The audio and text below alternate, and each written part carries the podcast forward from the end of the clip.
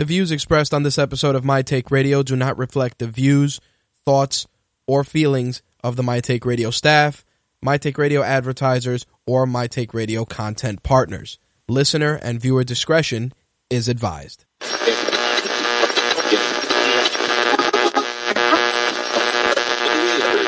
This coverage is live and uncensored, so if you have any small children present, you may want to have them leave the room.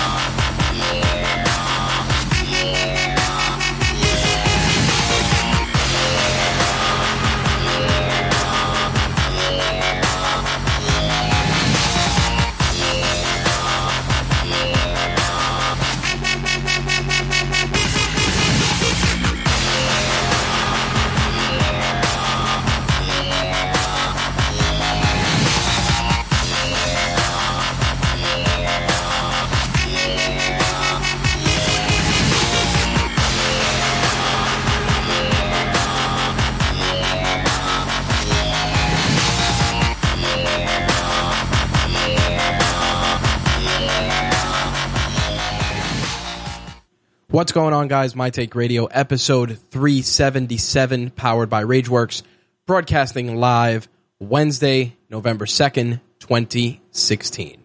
I'm your host, Rich, and our call in number is 347 324 3541. Again, that call in number 347 324 3541.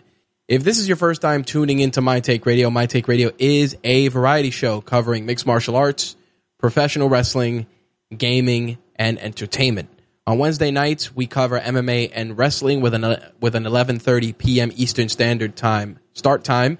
And on Thursdays, we switch gears, talk gaming, entertainment, sometimes a little tech. Same start time, 11:30 p.m. Eastern Standard Time, 8:30 p.m. Pacific for those of you on the West Coast. If you want to participate in tonight in tonight's show, you can head over to mtrlive.com where we will have a full video feed of the show available simulcast on Vaughn Live, Stream Up, Daily Motion, uh, Twitch, and YouTube Live. Audio will be simulcast through the Mixlr app, which you can listen to on your mobile device. MIXLR is the name of the app. That's how you spell it. And you will look for it either on iOS or Android devices and just punch in My Take Radio, and you can listen to live broadcasts of MTR. You can also listen to live episodes of Black is the New Black as well. Archived episodes of this show, if you're unable to tune in, are available within 24 to 48 hours on podcast format for audio on iTunes, Stitcher, TuneIn Radio, video on our YouTube channel, youtube.com forward slash official Rageworks. All right, so a lot of stuff to address before we jump into tonight's show. Uh, first and foremost, the broadcast schedule. For those of you that missed our shows last week, we will not be doing live shows next week due to a couple of different events that we're going to be covering. Uh, we got an event on Wednesday. We have two things on Thursday. Actually, we have an NAB event at the Javits Center here in New York City, checking out some of the new latest toys in the world of broadcasting, both audio and video. And we're going to wander over to see the CES New York preview as well for the upcoming CES 2017 event. In addition to that, Friday we will be at the UFC 205 weigh-ins as well. So keep an eye out on our social media accounts for coverage of all of those events. Uh, you know, obviously Twitter, Facebook, Instagram, Snapchat, the usual suspects. I will recap those at the end of tonight's broadcast in the event that you miss them. In addition to that, uh, we also will be doing obviously a full slate of shows the following week, but then there will not be shows the week of Thanksgiving, obviously, to allow myself and the rest of the crew to enjoy the holiday and obviously Black Friday afterwards. So there will not be any shows that week. As for December, we're probably going to do shows the first two weeks and then we will take a break into 2017. Now, if you missed last week's show, you know that I said that in 2017 we are going to be moving away from live weekly broadcasts. I know a lot of you guys reached out via social media, email, etc., with more uh, asking for more information, asking me to elaborate. So I'm going to give you guys a little bit of an explanation, not too much. Uh, first and foremost, obviously, uh, the live show is a big part of what MTR is, especially since 2009. For those of you that don't know, uh, 2016 marked 10 years that I've been doing My Take Radio uh, from its humble beginnings as a strictly recorded podcast to its live, you know, debut in 2009 to video shortly after. And we've been marching on ever since. Now, the thing about it is that even though I love doing the live shows, there is an incredible amount of work that goes on to deliver those live shows, aka obvious equipment costs, uh, management, and of course, editing and post production stuff. You know, it's not just we stream and then I throw it up on YouTube. There's, you know, stuff that has to be cut out, color correcting, etc., etc.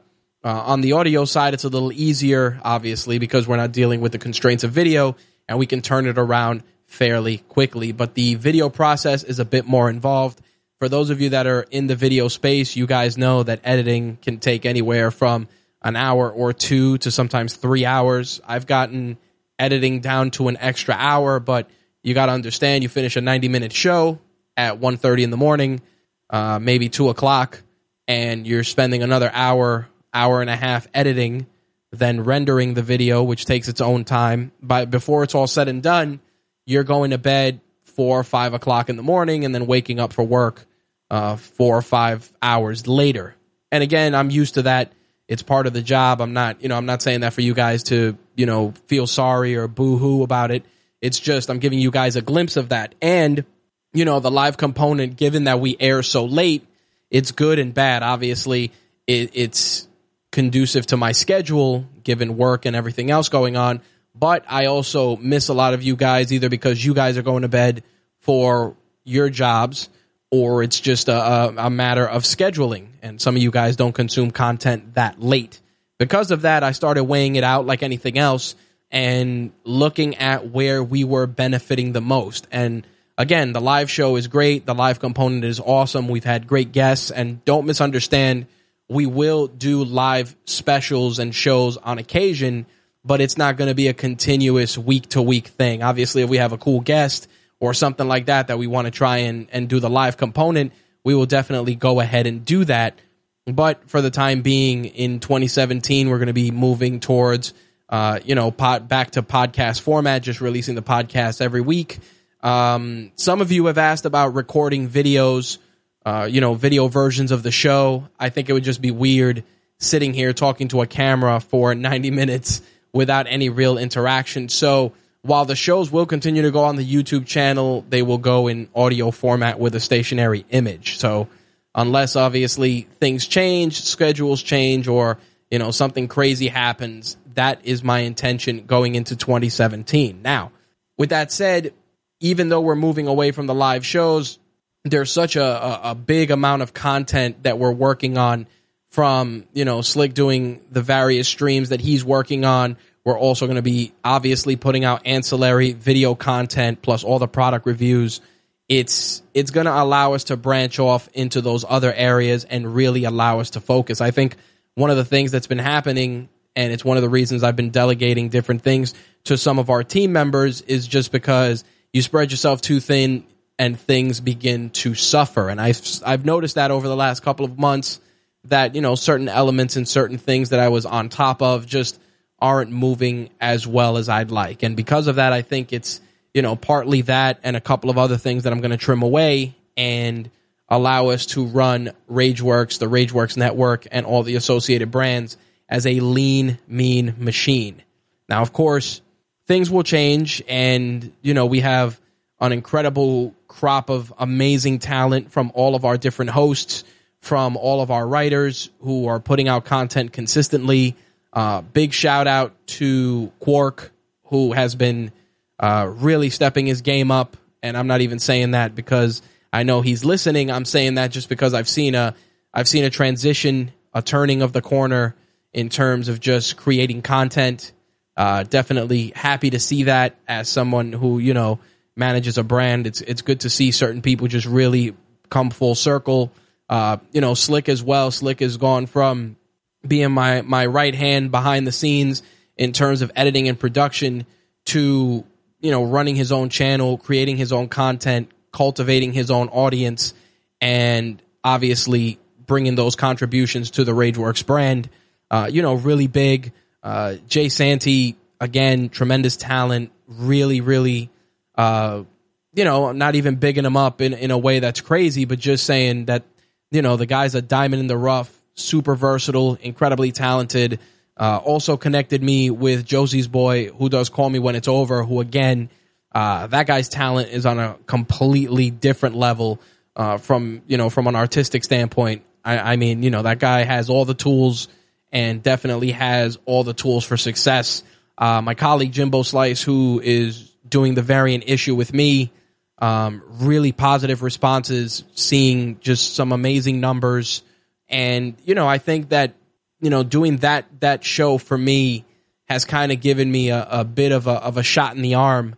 And I say this just because you know you do 300 episodes, 400 episodes, you kind of start weighing things out. Things start kind of not you know quote unquote being as fun, and you know it's it, it, when it stops being fun, it's kind of start it's kind of time to start looking at it either differently or you know moving away from it because obviously it's going to suffer and I don't want to give you guys subpar content. Now, what that means is essentially uh, the MMA and wrestling edition will probably be, be released either late Tuesday or Wednesday in podcast format, and the gaming and entertainment edition may be released either late Wednesday uh, or some point Thursday. Now, of course, uh, Slick will continue to you know bring his uh, his work and his opinions to the gaming and entertainment edition. And of course, we'll still have guests for the MMA and wrestling edition as needed. But the intent is to continue a weekly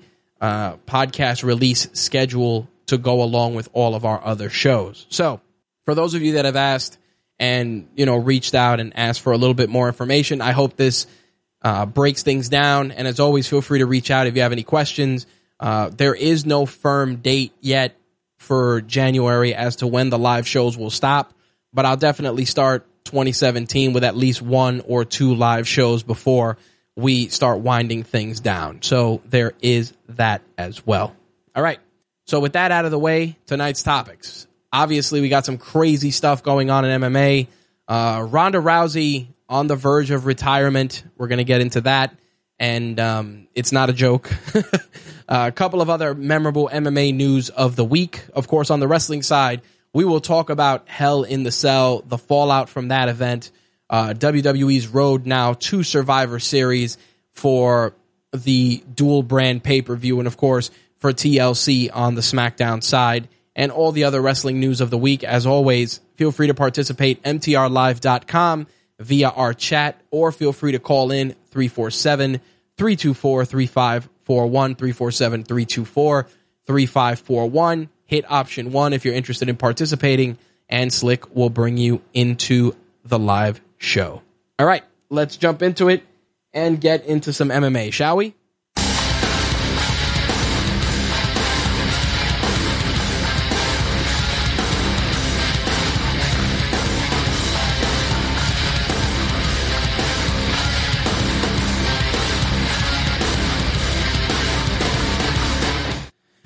Right, so I want to get into an interesting story that picked up a lot of steam over the last couple of weeks, and it involves Fabricio Werdum, who was incredibly outspoken. I believe last it was last week and a little bit uh, the week prior about the UFC's relationship with Reebok.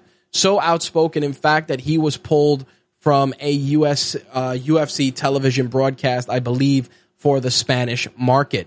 Now there's you know there's an interesting situation brewing because of this because as many of you know when the UFC aligned themselves with Reebok a payout structure was created for fighters based on their fight record. And of course this required fighters to wear Reebok gear in all UFC sanctioned events whether it's weigh-ins televised interviews the ultimate fighter etc and it went as far as any UFC press as well. Now because of this um, fighters that have been fighting for a decent amount of time that were veterans in the sport and were making good money took a substantial pay cut. Guys like Matt Mitrione, Brendan Schaub, uh, uh, you know, a, a litany of other fighters have said that the Reebok pay structure is just not as good as what the fighters were making as veteran, you know, as being fighters and being veterans in the sponsorship game. Now, this breaks down into a couple of situations, and before I get into what's going on with Werdum, I'll explain a little further. Think about it this way: if you're an up and coming fighter who gets signed by the UFC and is not making, you know, any major money or collecting any sponsorships, you're going to get you know the the Reebok mandated payouts, which means you're going to get some money in your pocket.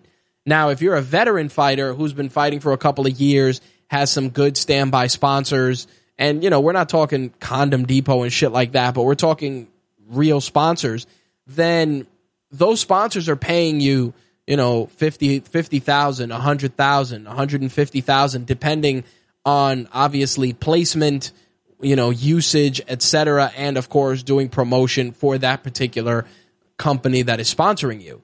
Now, there are some fighters that have spe- specific sponsorships that I'm sure were incredibly lucrative. I mean, Demetrious Johnson was sponsored by Microsoft Xbox, and you know that was huge. Obviously, Demetrious Johnson being a very a, a very big gamer, also now with an incredibly strong streaming presence, was actually getting sponsorship money from Microsoft and their Xbox brand. And that was all he wore. He'd wore a simple Xbox t shirt. Maybe there'd be an Xbox logo or something to that extent on his shorts. But that was it. It wasn't over the top. It wasn't garish. And I'm sure he was making a substantial amount of money. In the case of a guy like George St. Pierre, who was being sponsored by Affliction at one point, you know, he, GSP had the one Affliction logo on his shorts and that was it. He didn't have 17 different logos because I'm sure they were paying him a shit ton of money. And the list goes on and on. You you know, you got fighters that are, you know, making money from bodybuilding.com, supplement warehouses, different companies, and of course, there are those those companies that people didn't want to see on their TV. Like I I used to joke about dude wipes and um you know, Condom Depot, things like that, but mortgage brokers, dealerships, etc that were in the area that wanted to sponsor a fighter, they would buy real estate on the trunks, which again was funding a lot of the stuff for these fighters, training camps, travel, um, you know, really, really high volume costs that a lot of people don't take into consideration when we talk about fighter pay. Because you got to think about, it. you got to pay your cornermen, you got to pay your coaches, you got to pay your dietitian, you have to pay your massage therapist, you got to pay your wrestling coach that may come in from, you know, that was recommended by a striking coach. You may want to pay the guy, you know, your sparring partners that are being brought in to work with you on a more, you know, in a more intimate setting, et cetera, et cetera, et cetera. And then when it's all said and done, that, you know, fifty, hundred thousand, two hundred thousand dollar payday that you may get from your fight gets taxed and then you have to pay all those people and that's where sponsorship comes in to offset a lot of those costs. Now, in the case of Fabricio Werdum, it was crazy because he did an interview with MMA Junkie and he he gave up some interesting uh, statistics. He said the first big thing that came out of that interview is the fact that he is negotiating with Nike, which is a pretty big deal. I mean, Nike sponsored Jon Jones at one point, and Jon Jones was making a lucrative, lucrative amount of money. Uh, Anderson Silva was also sponsored by Nike, Junior Dos Santos. Nike was definitely putting their toes into the MMA pool, and they were definitely leveraging some of the big names in the sport. GSP, of course, is sponsored by Under Armour and has been for quite some time. And this is what I'm saying. Like in GSP's case, and he said that was a big problem with him coming back to fight, is that Reebok deal. But in any case, going back to Fabricio Werdum, he said that he has uh, been they've been negotiating with Nike. Um, we might close the deal, we might not, but I went ahead because I'm not happy with Reebok. He said, and I quote, "I'm not happy because making five thousand dollars per fight sucks. For a person who made a hundred thousand, one hundred and fifty thousand per fight, going to five thousand, it's not easy. It was more a protest, but I'm already negotiating with Nike." Now they asked him about you know getting sponsorship opportunities outside of the octagon with other companies besides Reebok. And he said, I also wanted to say that it's important important that other sponsors know that sometimes um, big sponsors don't come to you because they think you have exclusivity to Reebok. I want to say that I have no exclusivity to Reebok. It's only during the fight, and that's it. Because that's how it goes, and we can't do anything about it. But outside the octagon, that's where things show up the most. Social media, that's where they show the brand. At training, it's nice to clarify that outside the UFC, I can have the sponsors I want. And like I said, this is a very, very, a, very gray area because a lot of companies are very apprehensive about doing stuff with the UFC because they see it as uh, effectively as a way for them to leverage, you know, for uh, for them to leverage individual fighters.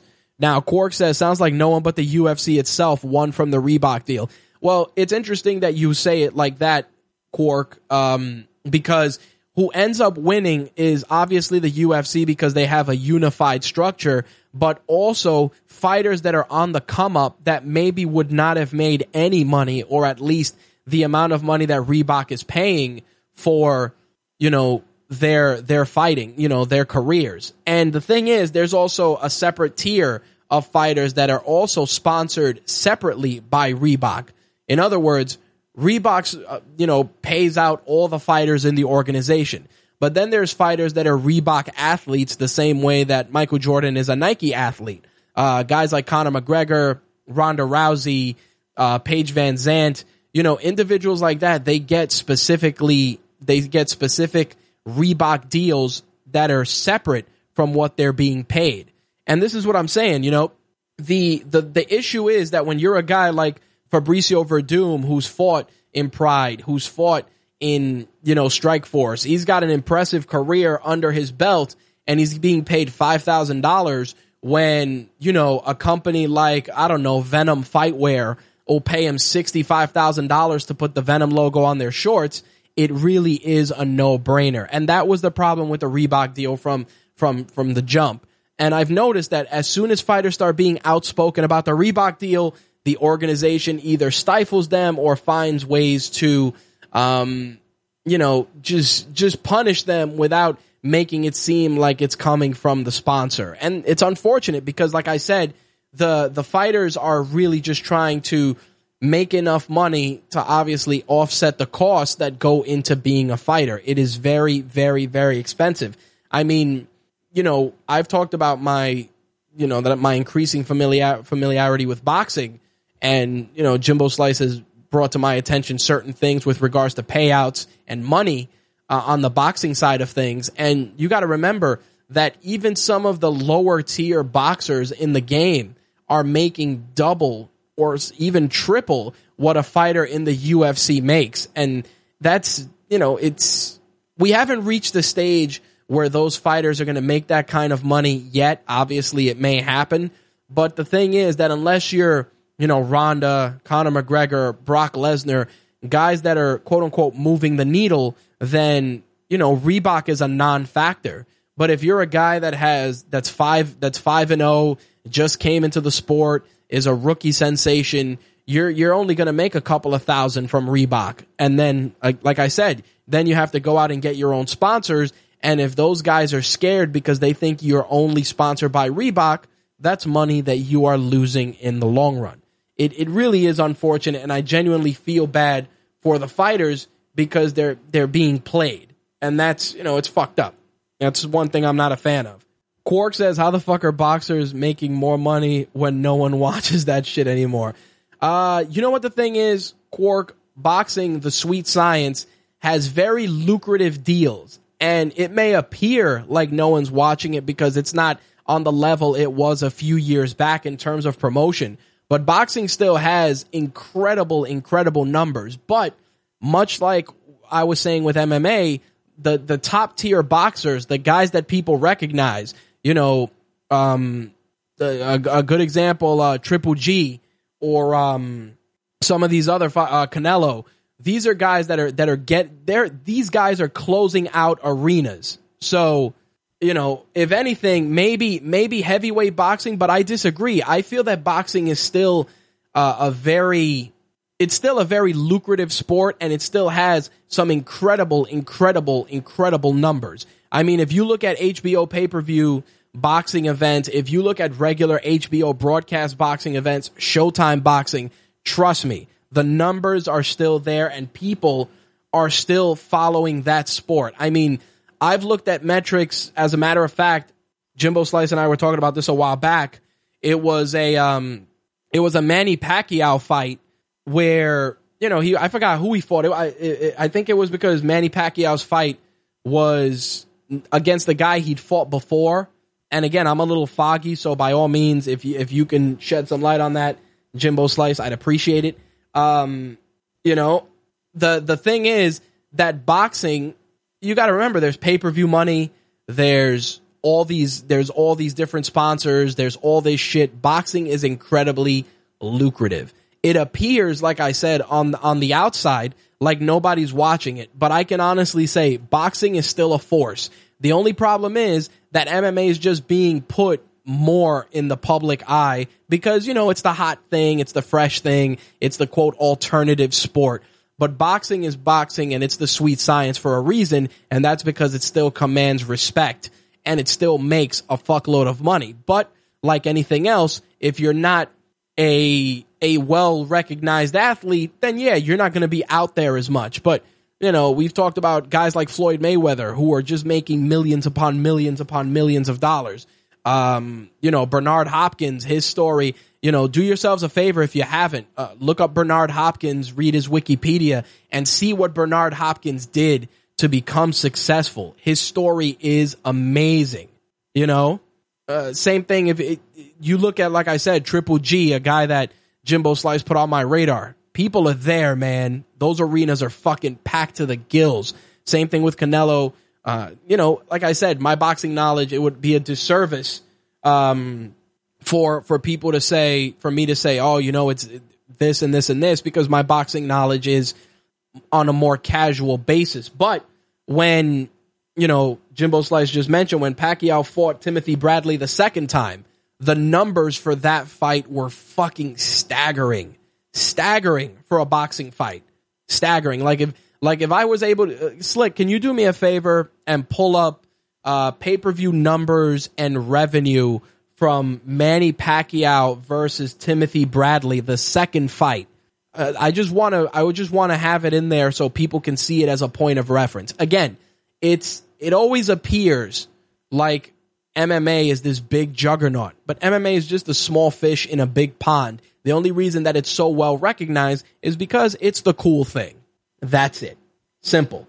You know, when when when when a when an MMA event sells out Cowboy Stadium, which is very true, then then we'll talk. And and and that hasn't happened yet. You know, that's that's something that boxing can say they've done, and that's what I mean. Like outside of boxing and Vince McMahon, those are the only guys that are selling out arenas of that magnitude. Not to say that the UFC or MMA in general does not have that potential. Please don't under don't misunderstand. This isn't a boxing versus MMA debate. On the contrary, I find value in both sports. Um, I feel each sport ties into the other. I mean, guys that come into MMA, one of the first things you got to learn is stand up, and you know, boxing is is is the fucking creme de la creme of stand up. Yeah, you have kickboxing, you have all this stuff, but you know, box, you know, a good boxer will go in there and he's got a puncher's chance any day of the week. I think, um, you know, those numbers and also Jimbo Slice mentioned when Pacquiao fought uh, Juan Manuel Marquez the third time. If you could find those slick and throw them in the chat, uh, these are these are the numbers I want you guys to see. But in any case, I just wanted to share this because for me as a as an MMA fan and somebody who recognizes what these fighters are going through, I I understand the frustration of guys like Fabricio Werdum who are fucking legit legit badass guys getting, you know, pennies, making pennies, you know? And that's that's the big problem. You know, it's unfortunate for me. It it really is that that guys that are coming into this sport can't make the money that they're making because Reebok, the UFC decided to get into bed with one sponsor. It's it's insane. And on top of that, they just put all these rules in place that these guys can't even make money where they should. If if UFC cameras are rolling in a gym, then everybody's got to be wearing Reebok. You can't have any companies in there. It's in it's insane. It's it really is. All right. Let me jump back into some of the other stuff uh, because again, we'll go into we'll go into the boxing MMA debate and that can become its own show. Now, the next bit of news was a little a little disheartening, but it's gonna I think it's gonna be one of those things we're gonna be seeing on a consistent basis because a lot of these guys are aging out. And this particular fighter is a guy who's t- who's delivered a lot of damage in the cage, but has also sustained some some massive damage too. Um, that is Johnny Hendricks. Johnny Hendricks is scheduled to face Neil Magny at UFC 207. And during an interview he did with MMA Junkie, he has actually said that he is pretty much contemplating retirement after this fight. He said, as soon as my wife says, "Honey, I want you to I want you home more," that's when I'm done. Even if I win this fight, I could retire. We have four kids now and she needs help and I get that and I want to be a father in my kid's life. I know from my from my career this isn't my last fight unless my wife says so. I have a feeling I'm going to go out there and show I'm going back to the old to the old one. I want to show I do still want to compete in the sport and that I can. And that's the thing, you know, a guy like Johnny Hendricks, think about this. Johnny Hendricks was champion. He was a champion. He was a guy that was recognized in the sport as a badass and now is on the stage of retirement. I feel like Johnny Hendricks hasn't even been fighting that long for him to be contemplating retirement. But, you know, the guy made his money. He has a family. He's recognizing that this may be the end of the road for him. Now, the thing about Johnny Hendricks and you know guys like him, Cowboy Cerrone, a lot of these guys is the fact that they are just freakish athletes. And for Johnny Hendricks, like he even said in that in that paragraph I just shared with you guys, you know, it's not it's not a, the end of his career, but it may be his last fight for the moment. And I can understand that. I mean, you know, the guy has four kids. He's he's probably in training camp you know, six months, eight months getting ready for fights. Got four kids running around the house. As a fan, obviously, I don't want to. I don't want to see people that I'm a fan of retire. But I am also.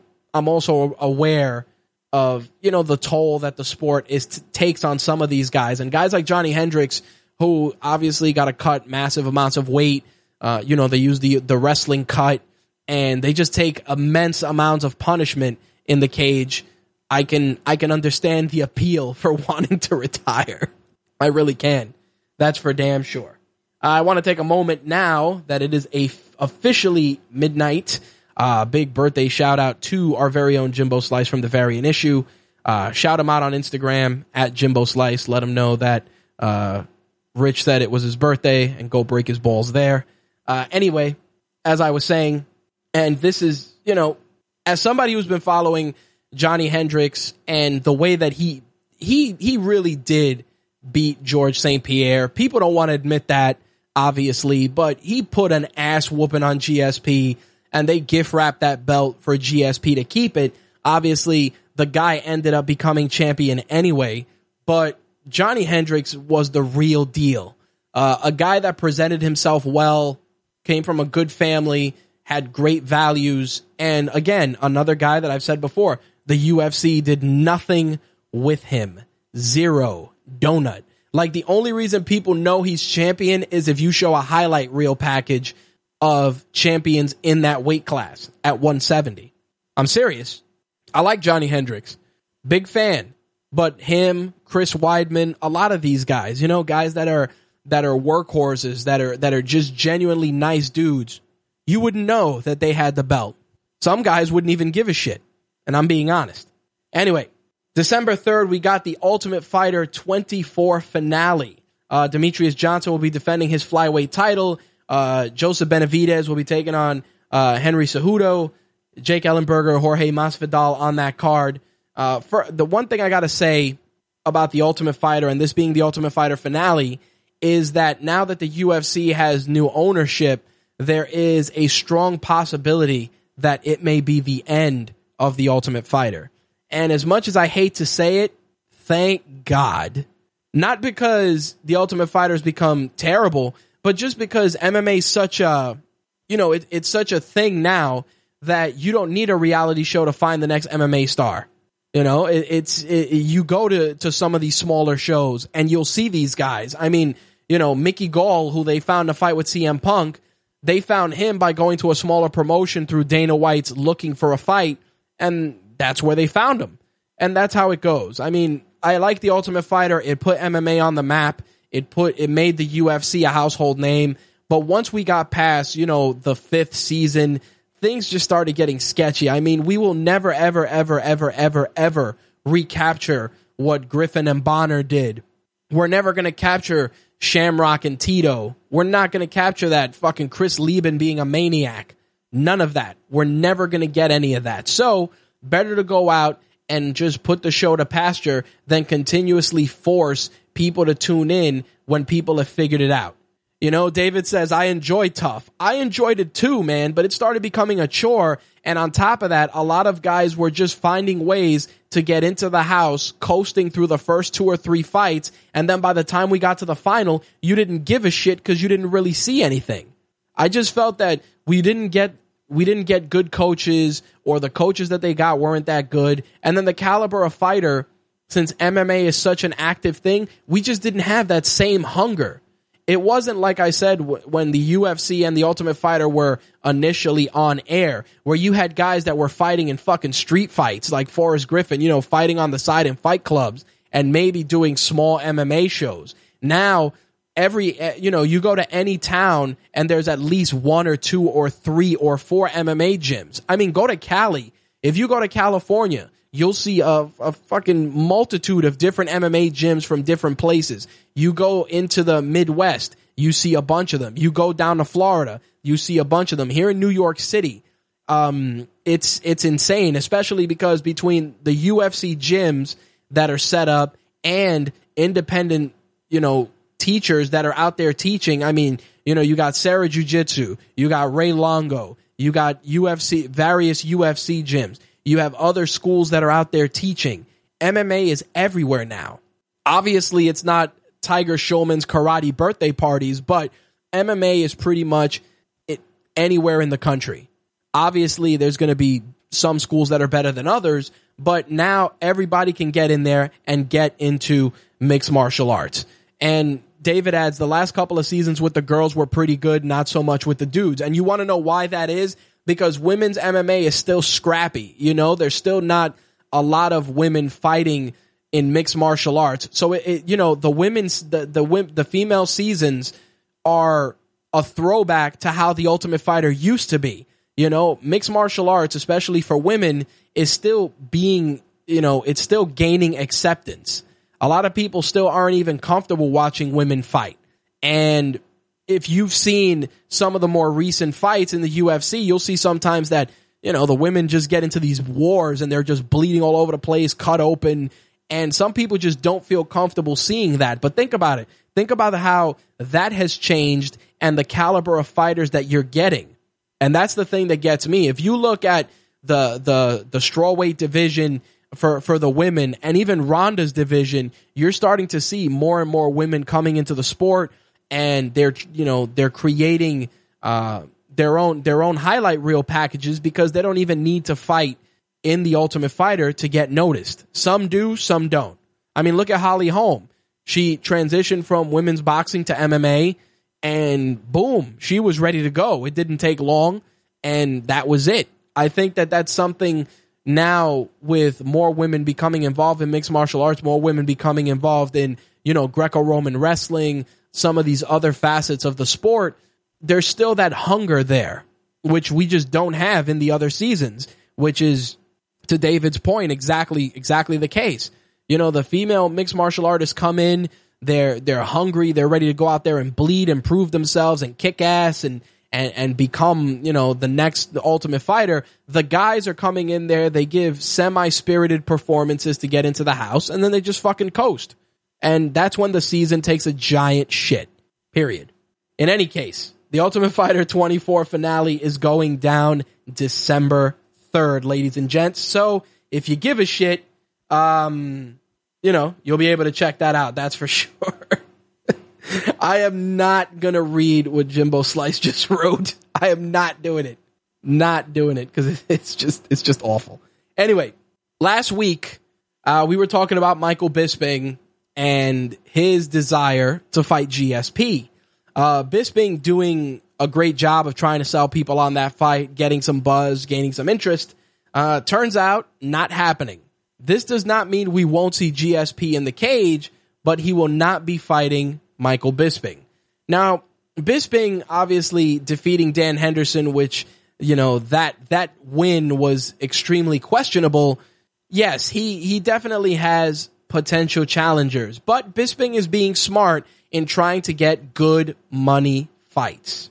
So in his most recent interview with MMA Junkie, he decided I would like to fight Nick Diaz. and as soon as I read that, I said, no, you don't. You don't want to do that. And the reason is because, yeah, Michael Bisping can trash talk and do what he's got to do. The minute that you get into shit with the Diaz brothers, you better, you better dial in the crazy because that's how it's going to get. So, you know, they asked him about, you know, wanting to face Nick Diaz and he said, if it's not GSP, I don't mind being on the card against somebody else. And Nick Diaz would be somebody else that moves the needle.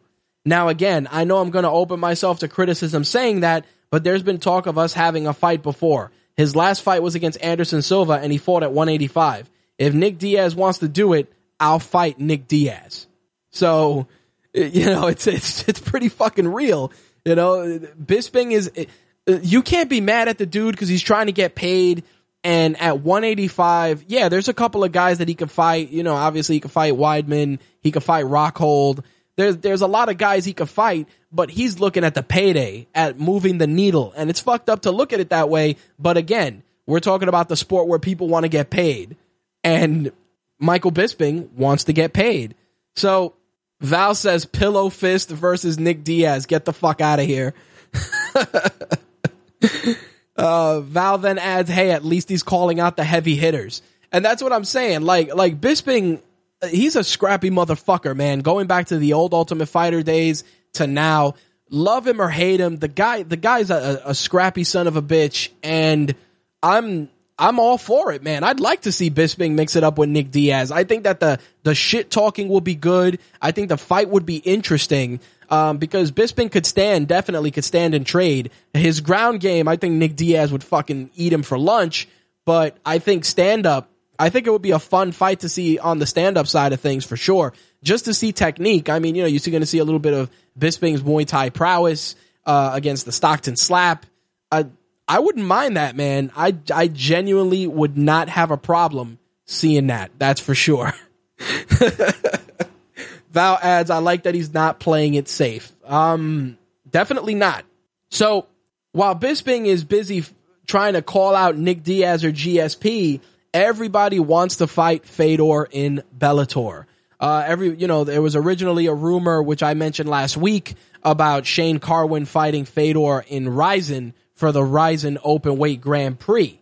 Now, there's a rumor going around about Fedor fighting Matt Mitrione in early 2017 in Bellator. And I like Matt Mitrione. He's a, he's a talented heavyweight. Um, but Fedor, Fedor will fuck you up. Even on his worst day, Fedor is a dangerous, dangerous, dangerous man.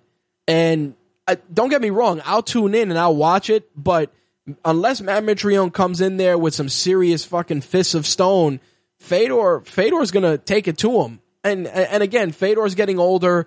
I'm not saying that Matt Mitrione doesn't have a chance, but here's another here's another opportunity where a fighter's gonna make a name for himself fighting a guy that if they that was if he was in the UFC would probably get a buy rate immediately. Let, I'll give you guys an example. We saw Brock Lesnar, part-time guy, come out of retirement, fight in the UFC, fight Mark Hunt. Whether you love the fight or hated the fight, everybody tuned in. Brock made a fuckload of money. If the UFC signed Fedor even now, no joke, now, and you got to see Fedor fight Cain Velasquez or uh, Fabricio Werdum, which there's some history there, or Andre Arlovski, people would tune in to see that immediately because Fedor is another guy that moves the needle. And this isn't a guy that talks trash or does, he doesn't need to do it. The guy's resume is enough to get people interested. I'm not gonna lie. Whenever I hear that Fedor is gonna fight, I tune in because you don't know what's gonna happen. It might be a highlight reel crazy finish, some badass submission, somebody may get dropped on their head. We we don't know. But watching Fedor fight is a fucking experience. and, and you know what the worst part is?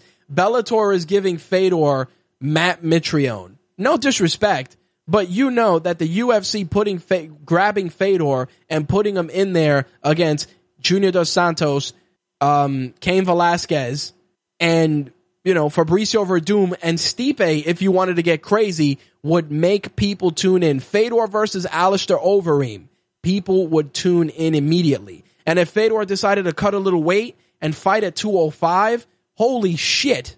Imagine the fights that Fedor could have at 205 Fedor and Jon Jones, Fedor and Anthony Rumble Johnson, Fedor and Daniel Cormier. Because I've always felt that Fedor was a small heavyweight, you know, and, and could probably make 205. But think about that.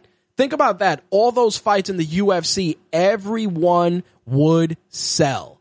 Meanwhile, Bellator is like, ah, we'll fight, you'll fight Matt Mitrione. I'm like, what the fuck planet are we on? it's it's insane. It is completely and utterly insane. Just because you know that's the, that's not the fight I would thought I would have thought we're gonna see. But hey, it is what it is. Anyway, this weekend we got UFC Fight Night 98 in Mexico City, and gr- good fight. Rafael dos Anjos taking on uh, Tony Ferguson, Marcin Held taking on Diego Sanchez, Ricardo Lamas, Charles Oliveira, the lightweight tournament final from TUF Latin America 3, Martin Bravo, uh, Claudio Puelles, Beneil Dariush is going to be taking on Rashid Magomedov, and Heather Jo Clark will be taking on Alexa Grasso. Um, Joe Soto stepping in for Guido Canetti, and he will be facing Marco Beltran on the prelims. Again, uh, UFC Fight Night 98 from Mexico City this Saturday. Uh, prelims start at 8 p.m. Fox Sports 1. Main card 10 p.m. on Fox Sports 1. All right. So as I mentioned at the top of the broadcast, we were talking about Ronda Rousey and her retirement. So Ronda Rousey stopped by Ellen. Uh, two reasons why I think she did that. Obviously, one to promote her upcoming fight. Two to show people that she wasn't out of shape et cetera, et cetera, because that's that's what's been making the rounds. Oh, Ronda got a little big, blah blah blah, usual garbage. Anyway, shows up on Ellen saying she's feeling super good, and um, Ellen asked her about her future in mixed martial arts, and she said, "You know, my future is not that long. I'm wrapping it up. My fight with Amanda Nunes is definitely one of my last fights." So everyone better watch. This show isn't going to be around forever. Now, Ronda Rousey said this before. She's got a couple of fights that she would like to get out of the way. Obviously, the title fight with Amanda Nunes is a no brainer. A fight with Cris Cyborg is a no brainer because those are big payday fights for her. But the interesting thing about it was that Dana White was asked about this by TMZ Sports. Now, Dana White usually he kind of downplays a lot of these things, but um, he went in. He uh, he said I don't want to take the wind out of her sails. I'll let her say her own stuff. Obviously, I know what's going on, but yeah, it's winding down for Ronda. That's up to her to say how, in terms of how many fights she has left, but she'll have enough for us to still enjoy watching her. She made a lot of money. She accomplished what she set out to do, and she loves acting. She's good at it. If she dedicated herself to it, she would be even better at it. I think when she says she's done, she's done. She stopped doing judo, it moved on to mixed martial arts, and I think when she's done with that, she'll probably move on to acting. Um, you know, you know what the thing is? Ronda Rousey, and I've said this before, much like some of the other greats in the sport, there's a certain amount of there, there's a time that goes by where every fight becomes repetitive. Do we really want to see Ronda Rousey fight Miesha Tate for the fifth time? No. Do we want to see her fight Cat Zingano? Yeah, but nobody's going to really care. Would we like to see her and Holly Holm go at it one more time? Sure. You know, her and Amanda Nunes, definitely a fight I'd check out. Do we want to see her and Cyborg? Hell yeah. But think about it. After she fights Cyborg, win or lose, what is left that anyone's going to give a shit about? Because what made Ronda so compelling is the fact that she would go in, she would decimate who she fought, and she would be, you know, she would she was marketable. And that's the whole thing. I think we'll see Ronda and Amanda Nunes.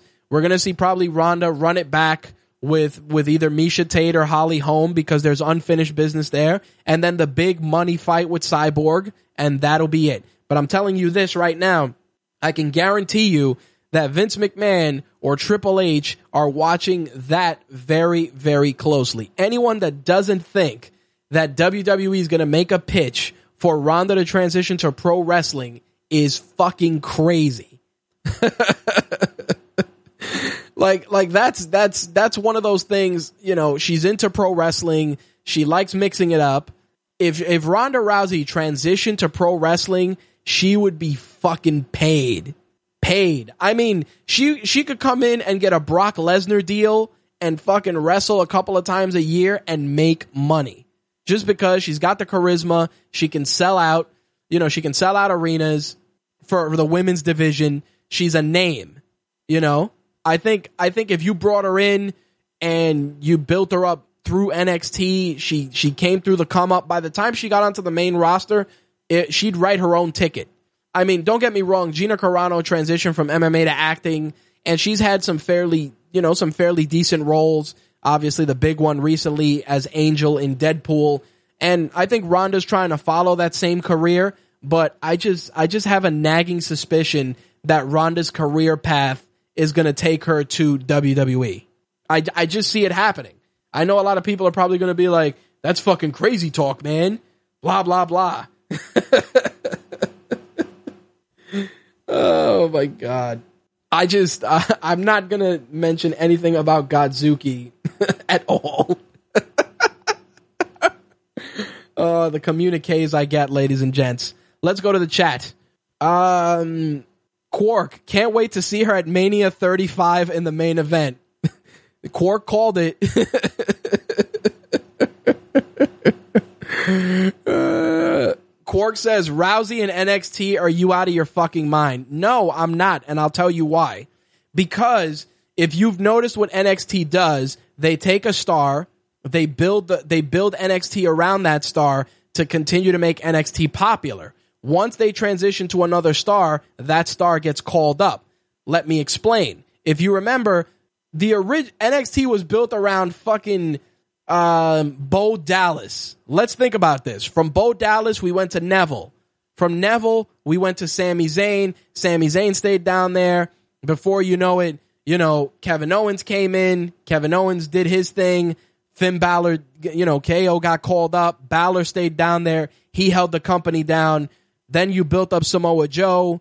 Samoa Joe's going to get called up. I wouldn't be shocked if Samoa Joe's on the main roster by the Rumble. Um, and, you know, they're doing the same thing with Nakamura.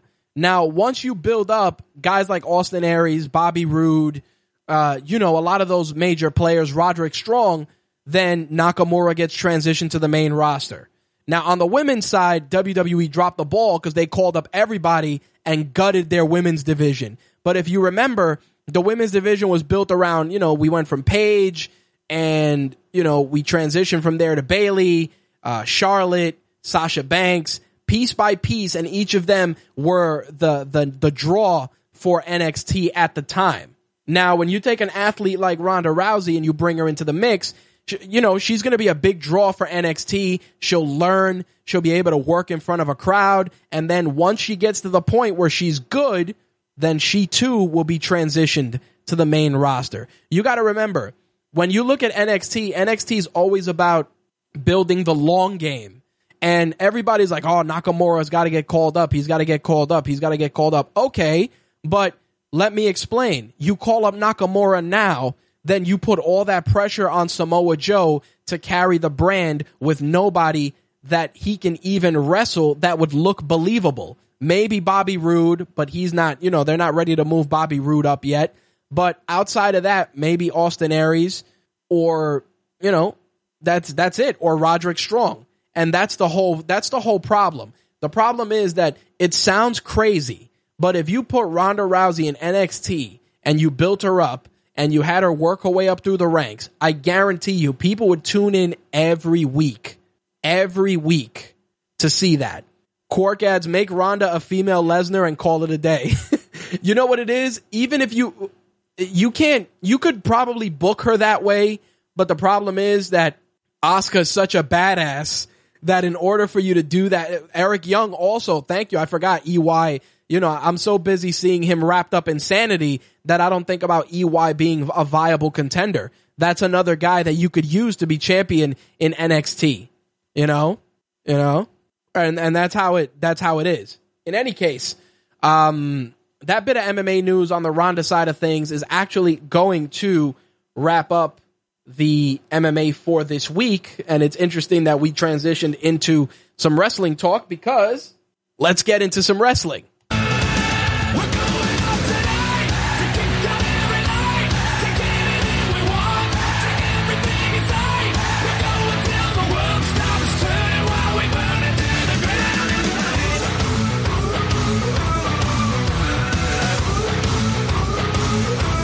All right, let's talk about Hell in a Cell. As many of you know, there was a lot going into this card.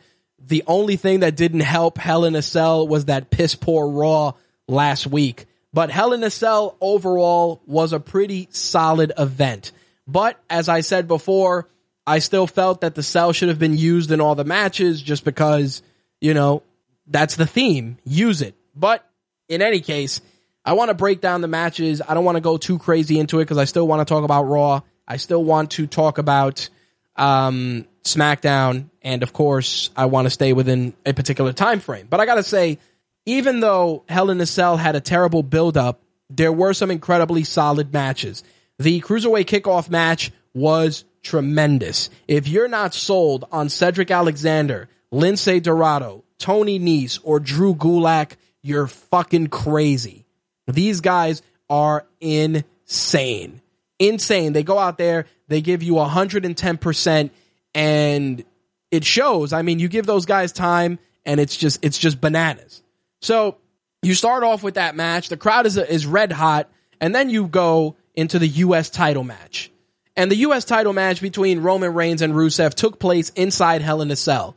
But I got to tell you guys, the fucking narrative for that for that match was ridiculous. Don't get me wrong, there were some crazy spots, but the fact that Roman Reigns got choked with a chain and got his ass whooped and just gets the miracle spear off the steps to beat Rusev is fucking ridiculous. I understand he has to play the face in peril, but fuck, did it make that match look like complete bullshit when it was all said and done. Don't misunderstand. I didn't want Rusev to win the belt back anyway, but you know, you you you force this match with these guys fighting in the cell, and it really it was you know Quark says fuck that U.S. title match, and I agree. And the reason is because if you had to put a match inside Hell in a Cell, I would have rather have put any other match except that match.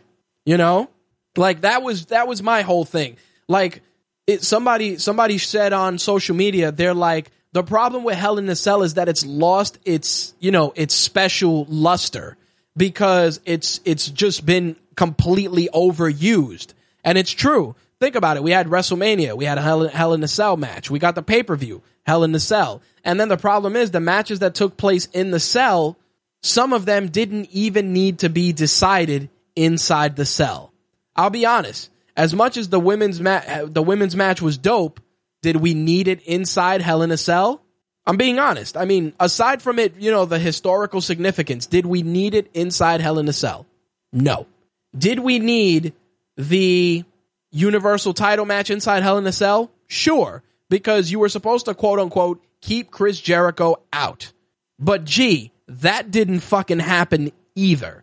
And that's the problem. I felt that there were good matches ruined by piss poor booking.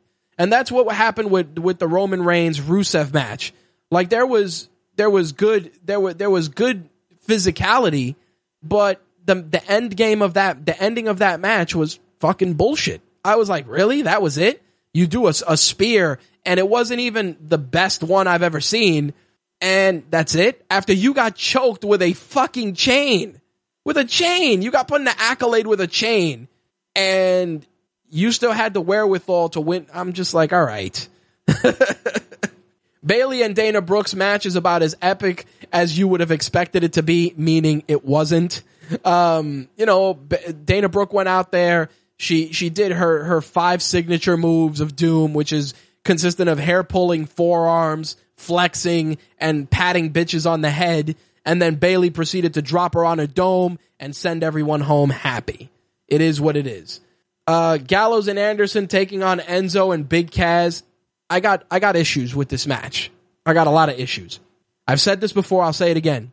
You go through the trouble of bringing over Gallows and Anderson and you just make them look like complete shit every fucking week. Every week. And then Enzo and Cass, you try and get them out there to cut a promo that they got to make sure that they acknowledge the city they're in, acknowledge whatever holiday it is, acknowledge whatever pop culture item is trending, I, am just it, the promos just feel fucking weak. They feel weak. I like Enzo. I think Enzo is amazing. He's got great timing, but I know that creative is feeding him all this shit and he's going out there cutting these promos and they just sound completely fucking Mickey Mouse. I'm like, is this happening? I mean, Monday when he came out dressed as fucking Buzz Lightyear, I'm not gonna lie. I laughed for like five minutes because it looked completely and utterly ridiculous but I'll get into that in a minute. But the match itself was was fucking bullshit. It really was. It really was completely terrible. Slick says Gallows and Anderson should be 2016 Demolition instead they're 2016 Bushwhackers. Quark adds Enzo is the new Fandangoing. You know that's that's pretty appropriate. That is pretty appropriate. You know, Enzo comes out, he does the dab you know, it, it obviously, uh, you know, TJ Perkins does the dab, but it works. I don't know why when TJ Perkins does the dab, it works for like his character. When Enzo's out there doing the doing the dab, I'm like, fuck. you know what it is? I don't think Enzo and Cass suck. I just think that they're they're trying too hard. Like one of the things that made them work in NXT is they came out, they cut their promo, they had a decent match, and that was it. It's like you got to get him out. You got to have him talk for 14 minutes, and then he has a match that is complete dog shit. I don't know why. And it, it's just like, dude, you were in NXT for a minute. Like, why is it that when you try to do your your off the top rope DDT, like it doesn't even connect correctly? like, what is that? Anyway, you know, we got that. It, you know, I had, like I said, I had my issues. Uh, the Universal title match, we knew that they were probably going to keep it on Owens. I would have liked to have seen Rollins win it, but obviously they're going for the um they're going for the bigger narrative. I really felt that Chris Jericho's involvement hurt the match, and I'll tell you why. Because they're doing to Kevin Owens what they did to Seth Rollins, where every time the guy's defending his title, he ends up retaining because he can't beat the person on their own and I don't like it. You did it with Seth Rollins and fucking ruined his title reign, and you're kind of doing it with Kevin Owens because you're putting in too much Chris Jericho. I felt that putting Chris Jericho in that match was unnecessary. I really did. I like Kevin Owens. I thought the match was good, but I just I just felt that putting Chris Jericho in there just takes away from what Kevin Owens is trying to accomplish. And don't get me wrong, I like Kevin Owens and and Chris Jericho in there but I just don't like, you know, I don't like making him a crutch for Kevin Owens. Val says WWE heel champs equals can't win clean. But you know what it is? Why does that need to be the case? Like why why do we always have to do that? Slick adds uh, Owens match. Two things are guaranteed. He rolls out of the ring when the bell rings and Chris Jericho makes the save at the end.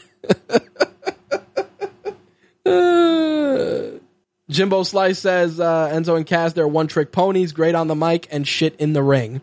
Uh, you know what the problem was with Seth Rollins' title reign? You know, Quark says that Seth Rollins' title reign was great. The problem was that when we started getting too much J and J security and fucking Kane and all that shit, it was it was way too overdone. Like when it was just J and J security getting their asses handed to them once in a while, it was fine. But again, it was one of those things that I felt hindered instead of helped his title reign. That's that's that's what I'm saying. Um, outside of of Chris Jericho's I- involvement, Rollins and Owens had a crazy, crazy match. I gotta say, Owens is a strong mother. I mean, Rollins is a strong motherfucker when he got Kevin Owens up for that power bomb and threw him out of the ring through the table. I mean, don't get me wrong, I mark out for shit like that, but I was just like, holy shit. Especially because he had to fucking gorilla that motherfucker up to throw him over the top rope through the table. The spot was insane. I was like, wow, that was fucking crazy. And you know, stuff like that made the match really, really good. And then you got Chris Jericho come in there to, to fucking ruin the ending. After that crazy spot, I was like, shit, that would, that was, that was bananas.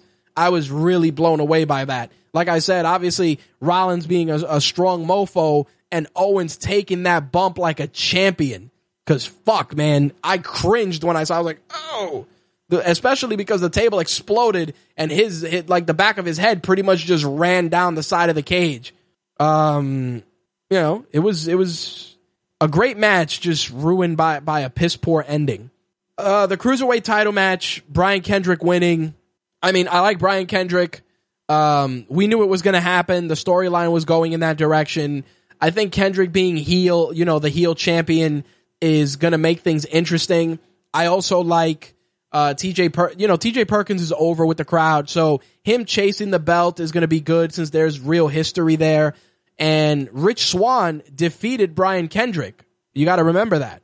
So, does this put Rich Swann in the t- in the title picture right away? I think you know I wouldn't mind seeing Swann and Kendrick mix it up. I think that would be an awesome match for sure.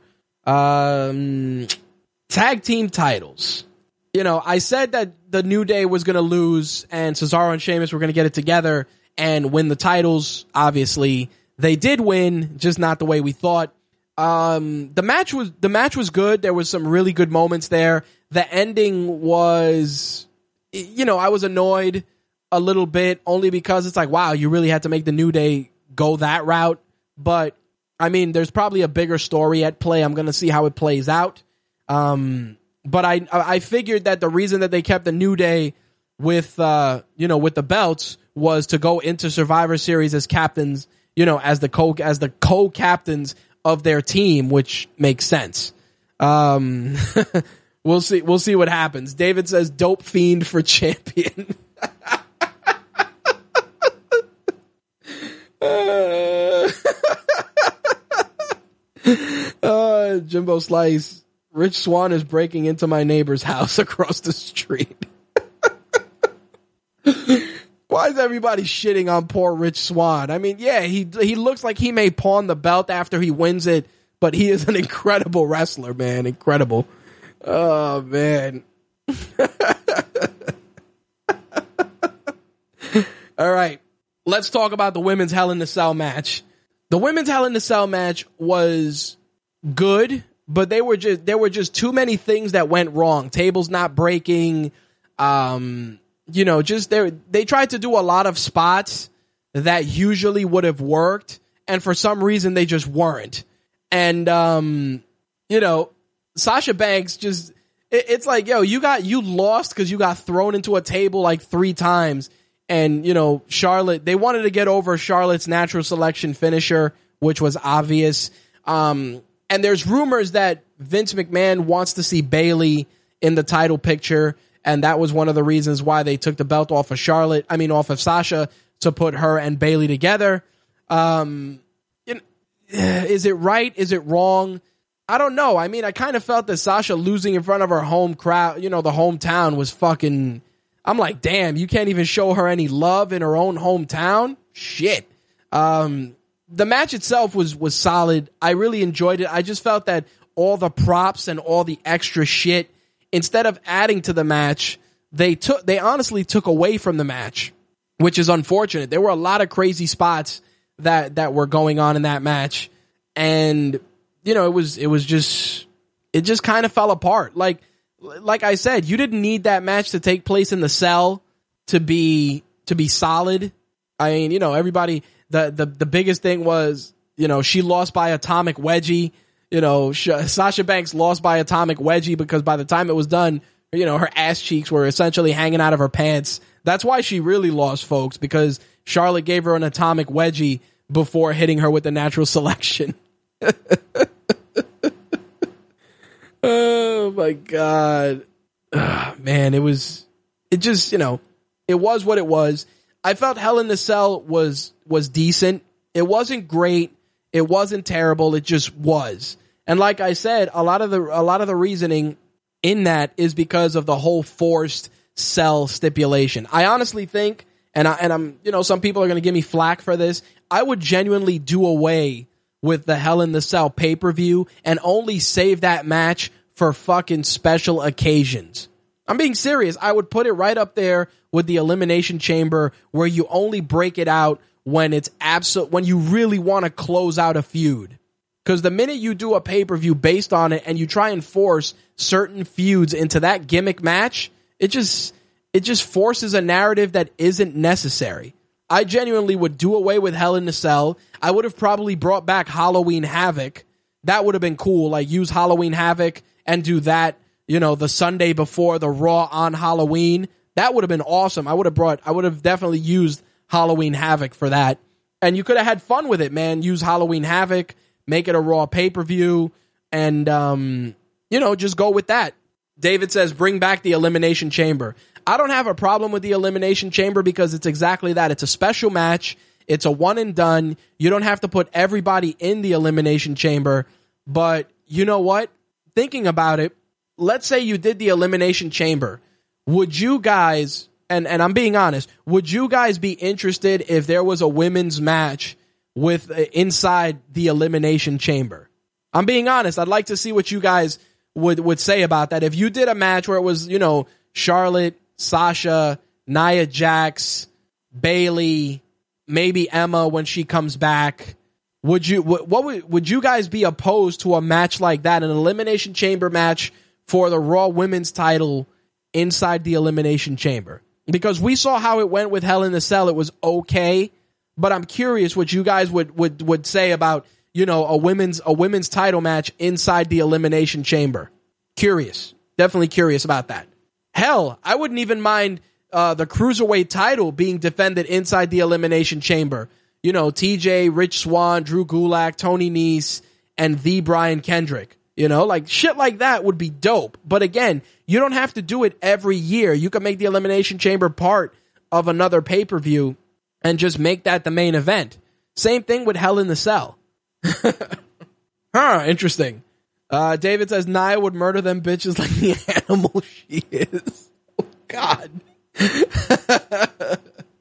uh, Quark says nope. You, you know, I, I think I think that the problem is that when you're pigeonholing these matches inside stipulations, um, it just it, it hurts the match. Quark says Sasha and Charlotte look like they were about to pass out in the cell, so nah. All right. Anyway, let's go into Raw. Monday Night Raw, obviously post pay per view edition, had a lot going for it. Uh, we had we had a Goldberg sighting. Uh, he came in, um, pretty much was going to kill Paul Heyman. Rusev comes out. Rusev eats a spear and jackhammer, and the Paul Paul Heyman eats a spear for his troubles. Obviously, they did this because we wanted to show Goldberg do all his signature moves. Obviously, him falling and stumbling and bumbling like a crash dummy was, um, it definitely didn't do him any favors. And he actually acknowledged that in an interview. He said he was a little rusty. You know, adrenaline was high. So I'm not, I'm not going to gauge the guy's performance uh, on, on him falling, but it was funny as shit. I'm like, look at this motherfucker breakdancing in the ring because he can't, he can't fucking keep it together. uh, Val says Goldberg looks like he aged into Gillberg. to which David adds Oldberg. Oh my god.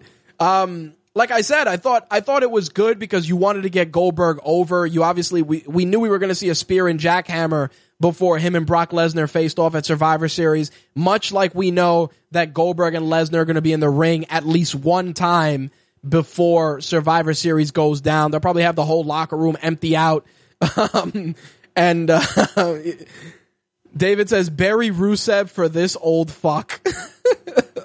God. oh my God.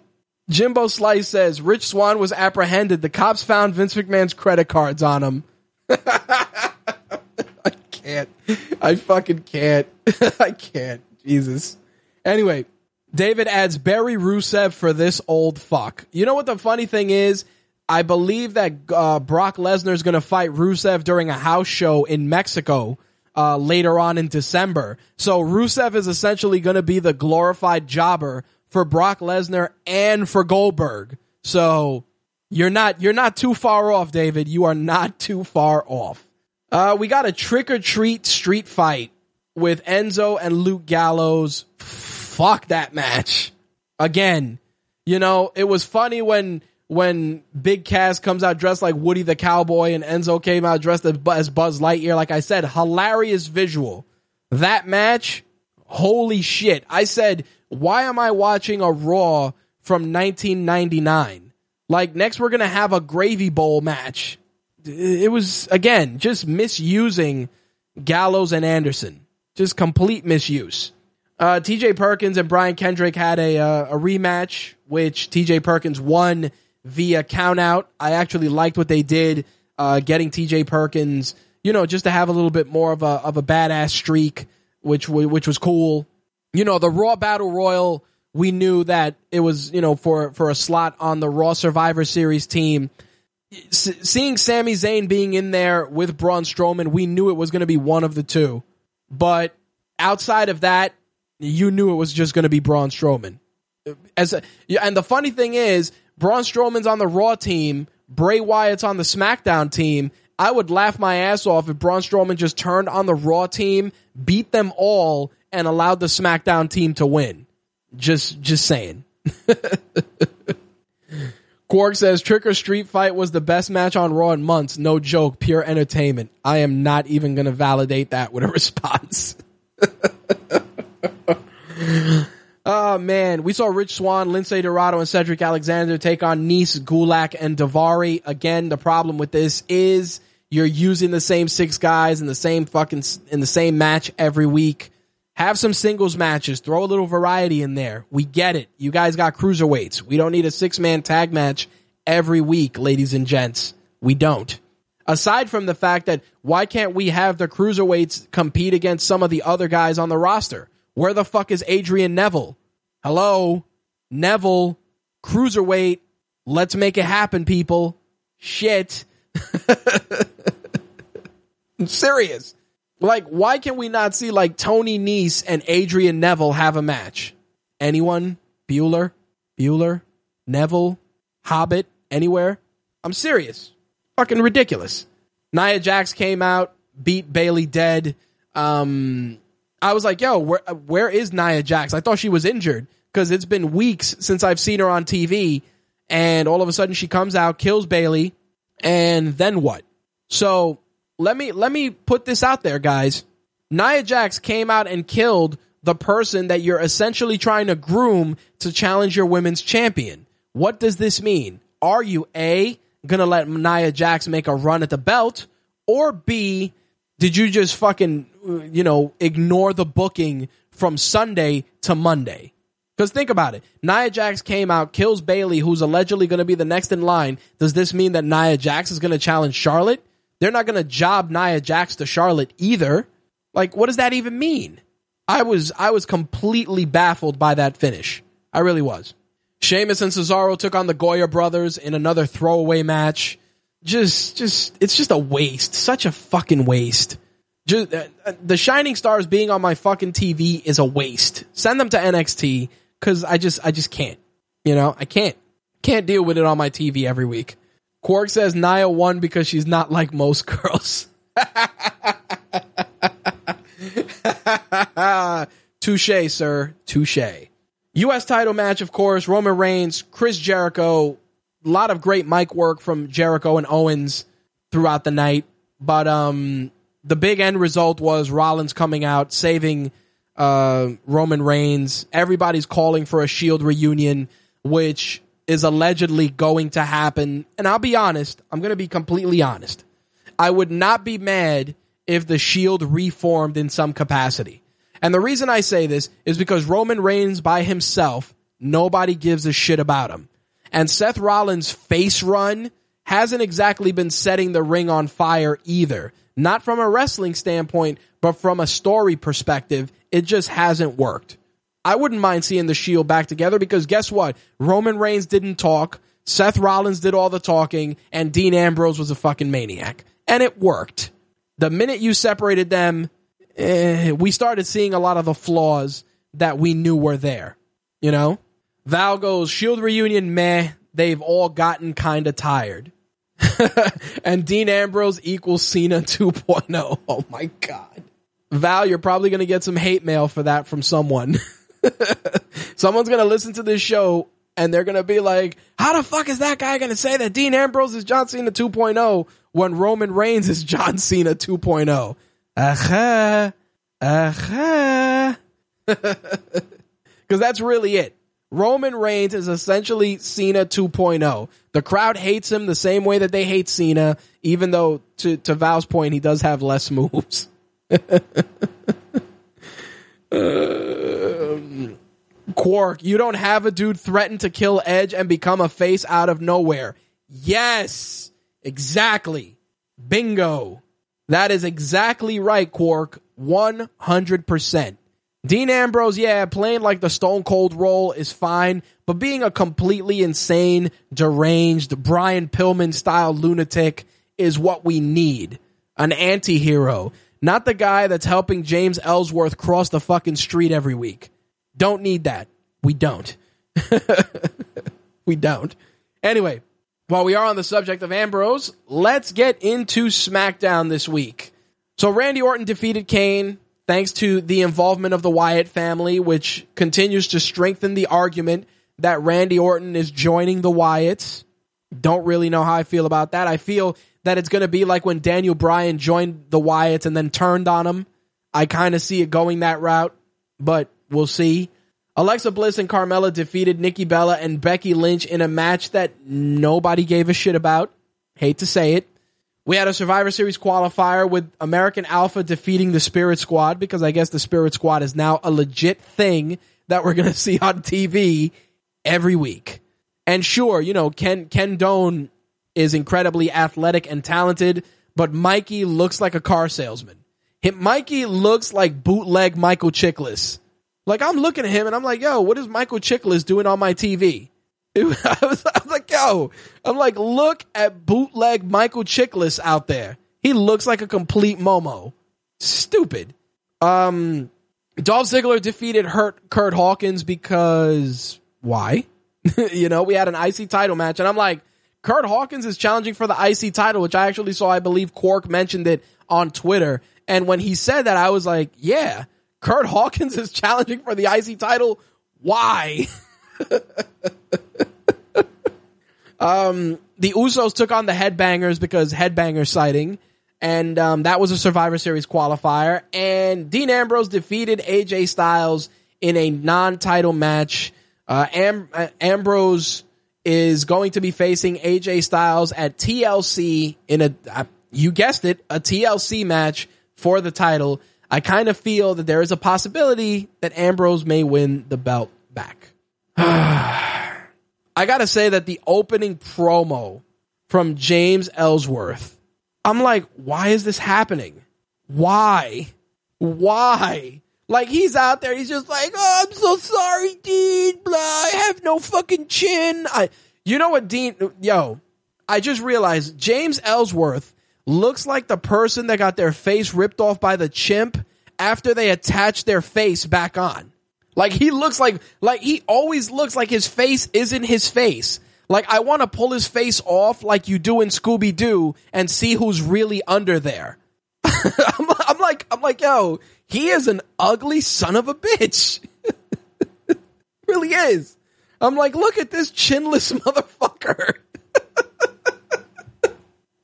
It was, it was bad, man. I'm watching the promo and I'm just like, oh god. It was, it was, it was so terrible. I mean, I understand. Val says, "Why the fuck is he on TV? Like, really, dude? I I don't know, man. He might have like you know blackmail on Vince McMahon or something because dude, it's every week. Guy challenged for the belt. I understand that he's a means to an end, but I, I, I got nothing, dude. I got nothing. anyway, SmackDown was actually pretty solid. Dare I say it had a couple of better moments than Raw did. Um, like I said, I know that where we're going with uh, Orton pro- possibly joining the Wyatts, eh, you know, it is it is what it is. Um, he's too old for Make a Wish. Yeah, I just I just don't know. I think um I I'm looking at James Ellsworth like Eugene 2K17. Like think about it. Eugene came in and you know, everybody was high on Eugene and they thought Eugene was a cool character and then everybody hated Eugene and then everybody was like please get this guy off my fucking TV. And James Ellsworth is the new Eugene. You know, he was funny and everybody thought it was funny for a few minutes and now people are like why is he still on my TV unless you're David and you're like I hate his guts. uh, Val says Eugene was the most fucked up thing WWE ever did. No. Triple H having sex with a dead body in a funeral home was the most fucked up thing WWE did.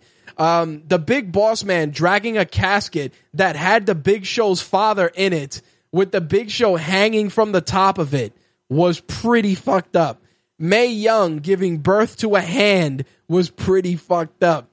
Vince McMahon sticking his ass inside his face inside Rikishi's ass. Pretty fucked up. oh my god. Quark says people bitch about Ellsworth, but at the end, but the AJ and Ambrose feud would be boring without him.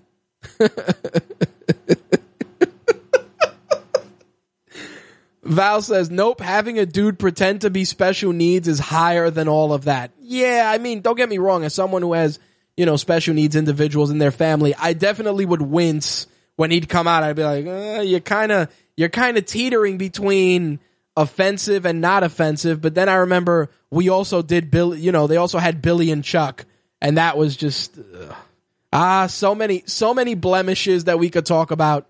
But in any case, let's switch gears jump into some of the other wrestling news of the week because there are definitely quite a few.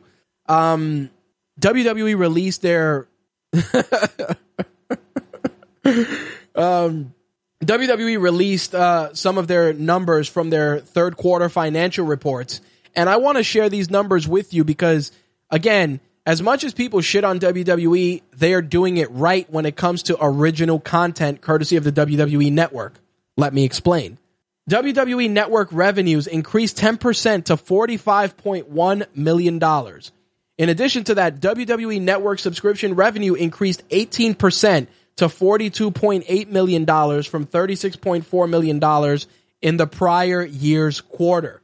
There was also a 24% year over year increase in paid subscribers.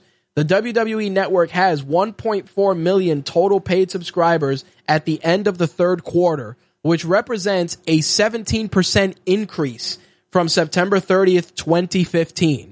Ladies and gentlemen, like I've said it before, I'll say it again. I'm not shilling the WWE network, but for 10 bucks, you get a shitload of value.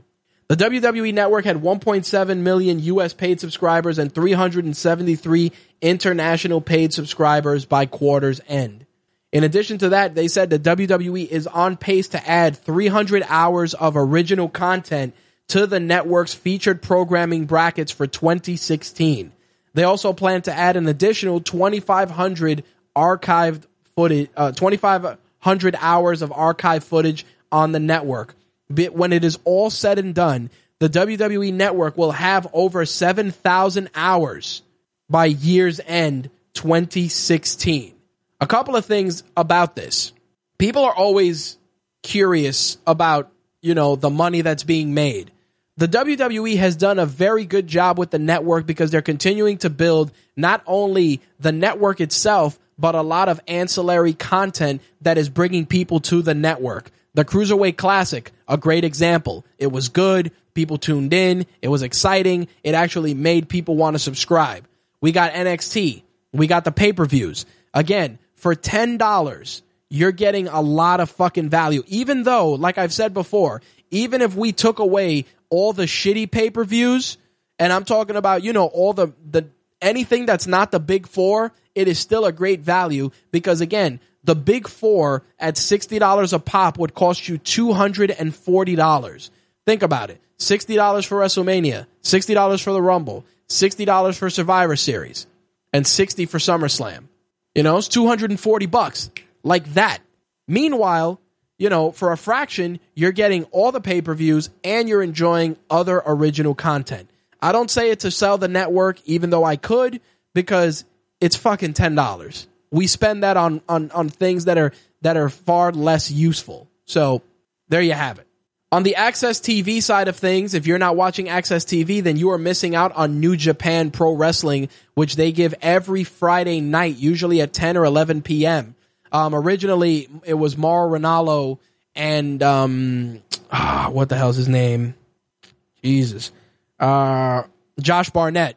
Uh, Mauro Ranallo and Josh Barnett were doing commentary for New Japan Pro Wrestling's broadcast in English on AXS TV. Now it is good old JR who is doing commentary with Josh Barnett, and we're seeing some amazing matches. If you haven't seen New Japan Pro Wrestling and are a fan of guys like Nakamura, um, Finn Balor, the Bullet Club, uh, Gallows, and Anderson, do yourselves a favor. Check out New Japan Pro Wrestling on AXS TV.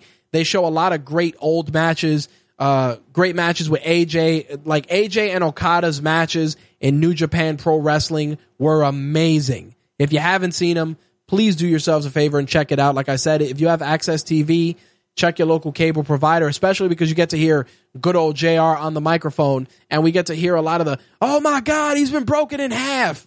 Yes, JR is definitely doing that shit on New Japan Pro Wrestling. Not so over the top, but definitely, uh, you know, getting beaten by, you know, getting beat by it like a scalded dog is definitely up there. That's for sure. Now I want to get into something a little bit more realistic. And this is something that has been bothering me. Um, Kevin Steen's wife, aka Kevin Owens, uh, recently deleted her Instagram account because of bullying. Now, as many of you people know, uh, Kevin Owens' wife shares videos of his son watching Raw and, you know, a lot of family stuff. You know, she just runs an Instagram account like anyone else. And um, one of the biggest controversies that came out of that was the guy from ESPN Radio, Amin Elhassan, who said some, you know, some, some trollish remarks directed at Kevin Owens' son based on a video that she shared when Kevin Owens won the Universal title. Well, besides that, which was incredibly tasteless, um, she has, you know, she's been receiving a lot of just online bullying and just really just terrible things. You know, she put just puts up videos of her kids, nothing crazy. You know, just a regular person and their regular Instagram. And it leads me to something that I've said before on this show on numerous occasions. Yes, social media is great to interact with your favorite actors, actresses, music- musicians, wrestlers, etc. But the thing is, you know, David says people need thicker skin. Here's my problem. I think that if you're going to try and attack someone, I get it, but you shouldn't attack children. And that was the problem. A lot of the stuff that was being said was directed at their children. And that shit's just not fucking cool. You know? And that's the, that's the thing. You want like listen. I'm going to give you guys an example. Stephanie McMahon put up a picture a few months back of her and her two daughters. And it was just a nice family photo. And a guy wrote, I kid you not, I wish I wish I could screen grab it. She said, she's like, "Oh, me and my two daughters having a great day, blah blah blah." This guy writes, I kid you not. Oh man, considering you just had two kids, those tits are looking banging. I was like, "Holy shit." And again, I understand you know, people are people are going to do crazy shit, but I'm just like, "Holy shit, man." that's a lady and her kids, regardless of. I mean, don't get me wrong, it's funny, but it's like, like yo, it's a mother and her kids. Like, aside from what you're gonna say, you're saying that, and it just it just bugs me, man. It really does, because again, if you're if you're if you're you know trying to troll Kevin Owens on Twitter, he's gonna shut you down and send you on your way. I mean, some people I think intentionally troll Kevin Owens on purpose just so that they can be attacked by Kevin Owens. I kind of feel that way. And here's the thing Kevin Owens' wife is just a normal person running a normal Instagram account that people figured out, oh, that's Kevin Owens' wife. And they're going to follow her thinking they're going to get some sort of special insight into Kevin Owens.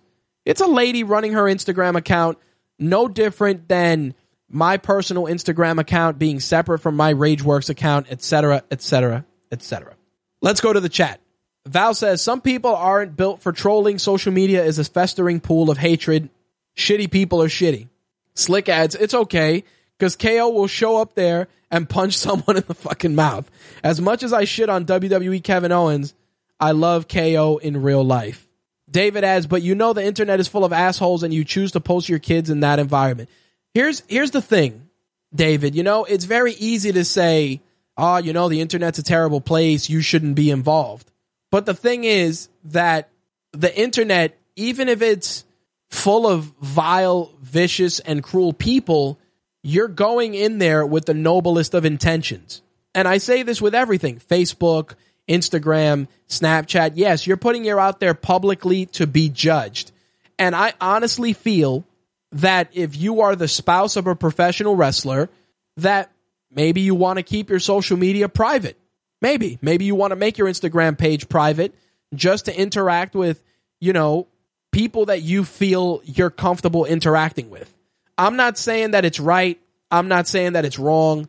I'm just saying that these are people with families, children, and real lives. And yes, they entertain us every week and they do a damn good job.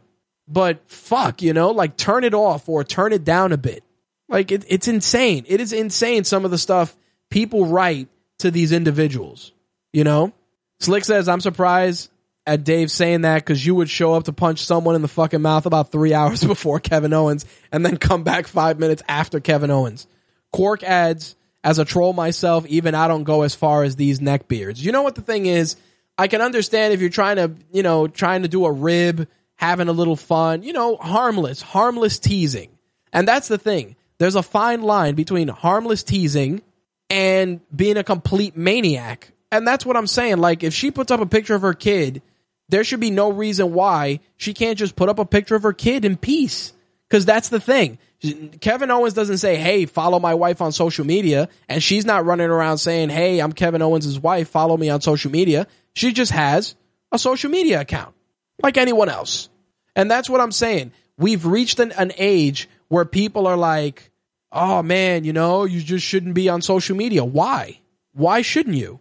Why should my why should my, you know, uh, somebody in my family not be allowed to use social media because I'm famous? Like, okay, I'm famous. They're not. And that's what I mean. Like there's there's a line, you know, there's a line that has to be respected. And this is happening not just with wrestling. It's happening with comics, it's happening with movies. I mean, it's happening with um, you know, with actors and actresses that have to leave social media just because they're being bullied or or people are saying terrible and vile things. And again, don't misunderstand. You want to troll, you want to have a little fun, get blocked by your favorite celebrity. Okay, whatever. But to to you know go and talk about someone's children or or you know just be just just evil motherfuckers. You know, like that's just that's why. Like you know, I joke around. Slick knows me very well. I joke around. I have limits, you know. I have limits and I know that people have limits. I don't go and and and step into certain territories to clown people because just I don't want it done to me. So why would I do it? But that's the problem. People love the veil, the the the comfortable blanket of anonymity that the internet provides. And people forget that every little racist thing you write on Twitter, people can find out where you work. People can find out where you live, you know? And then people will promptly punch you in the face. Just how it is. I mean, Slick Slick is going to remember this. Uh when Amazing Red was on the show and a guy called in to do an angle on air with Amazing Red. I didn't even know about it. And I ended up meeting the guy in person. He didn't know. He didn't know that who I was, and I was like, "Hey, you're so and so," and he's like, "Yeah." I'm like, "Yeah, I run this show," and he was like, "Oh shit, man, I'm so sorry." Blah blah blah blah blah. Why? Because it is a small world. Yes, you may think, oh, I live in another state, I live in another country. You never know, ever. And it just it just bothers me, you know? It's just nobody should nobody should be not allowed to go on social media regardless of who they are because everyone is a person first and foremost. Before they're an actor or a wrestler or some sort of big time celebrity hell even a politician they are still a person first. That's it. Simple as that you know? That's just that's just how i see it, it, it you know it reminds me of jay and silent bob strike back when they were reading the messages on the board and they were like, Did you write on moviepoopshoot.com that Jay and Silent Bob are clown shoes and they beat the fuck out of that guy? That's what's going to start happening more and more frequently. People are going to get, people are going to talk shit. Somebody's going to use the old Google machine, show up at your doorstep and beat the holy piss out of you. And then you're going to, then you're going to wonder why.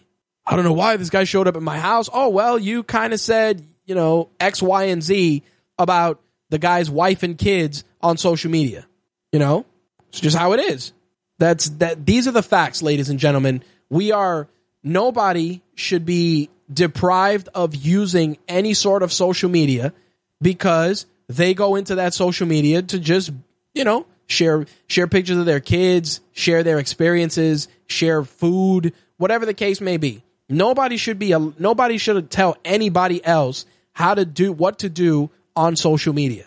You want to fucking go and and you're a girl and you want to post thirst pics, knock yourself out. But know that if you're posting thirst pics on Instagram, you might get shouted out on your DMs and somebody may send you a couple of dick pics. And then what? It's not it's nobody's fault. It's just how it is. Somebody said, "Hey, I'm going to whip out my junk, take a photo of it, and I'm going to send it to you cuz you put a picture of yourself in a bathing suit on Instagram." You didn't ask for it, but I'll gladly give it to you. And that's that's what I'm saying. Like nobody nobody's I shouldn't I'm a firm believer that if I don't tell you how to manage your business, don't tell me how to manage mine. But I'll I'll say this also. Social media is for everyone. Period. You shouldn't attack your favorite director because he decided to cast XYZ actor in a movie and then send him send him a message on Twitter that you're going to burn down his house you're doing it wrong. the cops will knock on your door. They will pay you a visit. Don't go on Twitter and say that you're going to you're going to shoot up the White House if Trump gets elected because guess what? Someone will come knocking on that door for you. And it's not even it's not even shit like that like the president. If you say something to someone on social media that is considered a threat and they report it to the police, it doesn't matter whether you were trolling or not they will come looking for you. Period. If someone feels threatened, it's it's extremely serious, folks. Extremely serious. You want to have a little fun? Write a blog post. I'm serious, write a blog post. Do a podcast. You want to you want to vent, you want to scream, you want to do something, do it creatively. Simple as that. Anyway, let's move on and get into some of the other wrestling news of the week as I was talking about earlier, Survivor Series is starting to take shape and it is going to be four hours long. This is going to be the first four hour Survivor Series now joining WrestleMania and SummerSlam as, as four hour events. Now, Survivor Series thus far has Brock Lesnar versus Goldberg. We got a Survivor Series men's match with AJ Styles, Randy Orton, Dean Ambrose, and Baron Corbin taking on Bray Wyatt, Kevin Owens, Chris Jericho, Roman Reigns, Braun Strowman, and a fifth member. Now, a lot of people were saying that they botched and they put on WWE.com that it was supposed to be Sami Zayn, but I have a feeling it's going to be Seth Rollins. It'll probably be Seth Rollins, Roman Reigns, and the only reason I say this is because you have champions and challengers on the same team, like AJ Styles and Dean Ambrose. If you're going to have Kevin Owens, you're obviously going to have Seth Rollins. That's all I'm saying. We got a Survivor Series women's match. It's going to be Becky Lynch, Nikki Bella, Carmella, and Alexa Bliss, and Naomi with Natalya as the quote unquote coach, taking on Charlotte, Bayley, Nia Jax, and two other uh, female wrestlers to be named at a later date. I'm sure one of them is going to be Sasha Banks, and I wouldn't be surprised if the other one is Emma. We'll see what happens. On the tag team side of things, you got Heath Slater, Rhino, the Hype Bros, and American Alpha, and the Usos, and another team to be determined, taking on the New Day and Team Raw. Don't know who the other members are going to be, but we do know that the New Day are going to be leading that charge. I have a nagging suspicion that it'll probably be the New Day and Enzo and Big Cass. Just a just a theory. On the IC title side of things, Dolph Ziggler is defending their his IC title against a member of the Raw roster. Could be anybody. Now the question is, if Dolph Ziggler loses the IC title to someone on Raw, does that mean that A, the IC title goes to Raw, or does it mean B, that the winning Raw superstar comes to SmackDown? Very interesting. I'm almost inclined to say that it's probably going to be Sami Zayn. Just a just a thought. Dolph Ziggler versus Sami Zayn. Maybe Zayn wins, and then Zayn comes to SmackDown. Just a thought. Anyway, I'm sure Survivor Series will continue taking shape. I mean, the shit is four hours. Um, we'll see what happens. Obviously, uh, keep it locked to MTR, not next week, but the week after, and we'll discuss the additional members to those teams. If you've been keeping an eye on social media lately, you know that Austin Aries took a, a, a suffered a really crazy injury in a match with Shinsuke, with Shinsuke Nakamura. It was brutal. Turns out that Austin Aries is going to be out of action till next year because Aries suffered an orbital fracture, courtesy of Shinsuke Nakamura. Now, you know, orbital orbital fractures are incredibly serious. Uh, they take a long time to heal up. Uh, there's a lot of factors there. I wouldn't be shocked if we don't see Austin Aries on TV till at least March, maybe April, because it's a it's a very very long healing process for that type of an injury. I mean, you know, was it was it uh, negligent on Nakamura's part? I don't I don't know. I mean, somebody had posted cell phone video footage, but you couldn't even tell. Uh, in any case, Aries is on the shelf till early next year. So maybe maybe March at the earliest. You know, we were talking about the cruiserweights on Raw and how they're being used and on pay-per-views. Well, it looks like WWE is going to give the cruiserweights a place to shine on their own. A brand new show called 205 Live is going to showcase the cruiserweight division. Uh, it's going to be called by Mauro Ranallo and Corey Graves, and the show will air um, live after SmackDown and they're going to probably be moving Talking Smack to 11 p.m.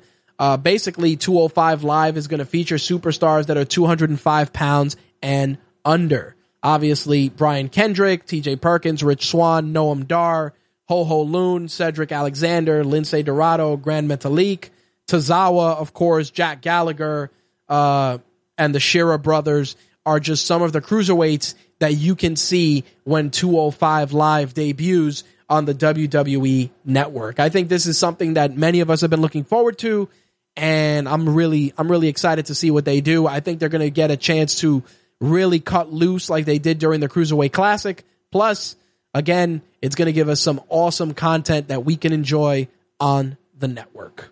We got a Hulk Hogan update for you guys this week. No, he is not officially a Grand Dragon in the KKK. He is actually $31 million richer.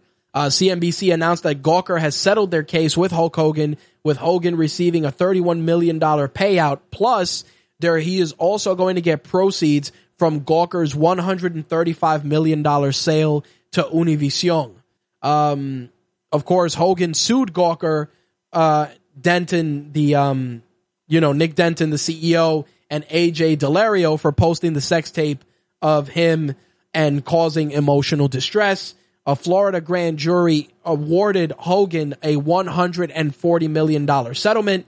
The judgment led to Gawker declaring bankruptcy and, of course, being sold to Univision in August. This is a huge win for Hulk Hogan. Not only did he sink Gawker, but he got $31 million plus he's getting proceeds from the company's sale. Now, the company was sold for $135 million and the jury awarded Hogan 140 million. So I'm curious to see how much he's going to walk away with when it is all said and done. It is it is insane that Hulk Hogan essentially destroyed the Gawker empire like that. Crazy. Freaking crazy is what it is. Val says because it's Florida and they believe you could drop the M bomb whenever you want as a as a blonde white guy. you, you know what it is?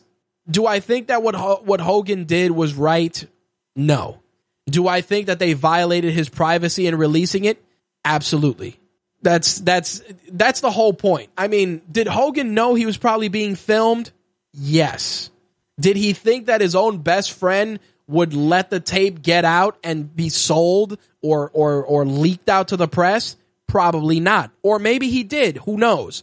But that's that entire case was insane. It's like, "Hey, here's my wife. Pound her out. I'm going to film it and we'll still be friends." What? like am I hearing that right? It was it was insane. It was insane. But I gotta say that what they did to Hulk Hogan was fucked up.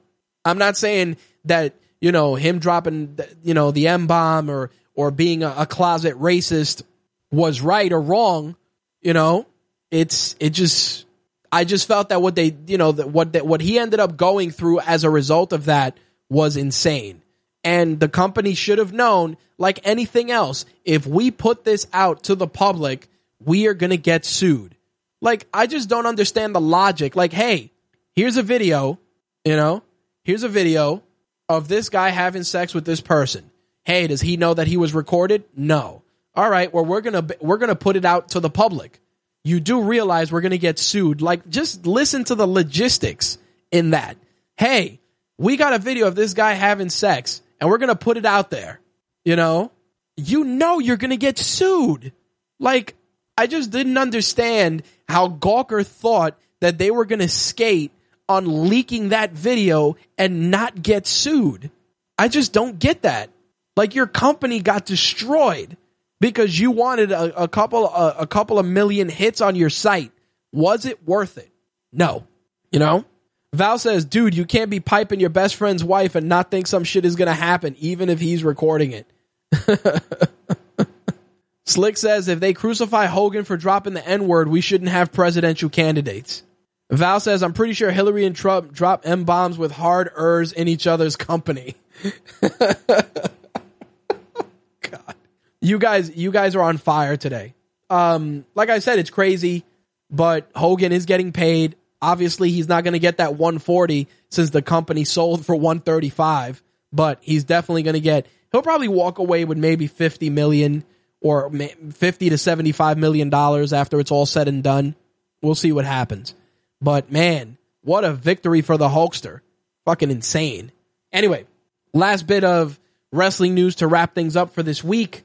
Uh, the Dusty Rhodes Tag Team Classic, uh, the Dusty Rhodes Tag Team Classic semifinals were set after tonight's episode of NXT, which I didn't finish, but I figured I'd share it anyway just because, you know, uh, you have to. TM61 is going to face Sanity, and the authors of Pain are going to face DIY. I kind of feel that TM61 is going to lose to get Sanity over, and the authors of Pain will be DIY, and then Sanity will square off against the authors of Pain.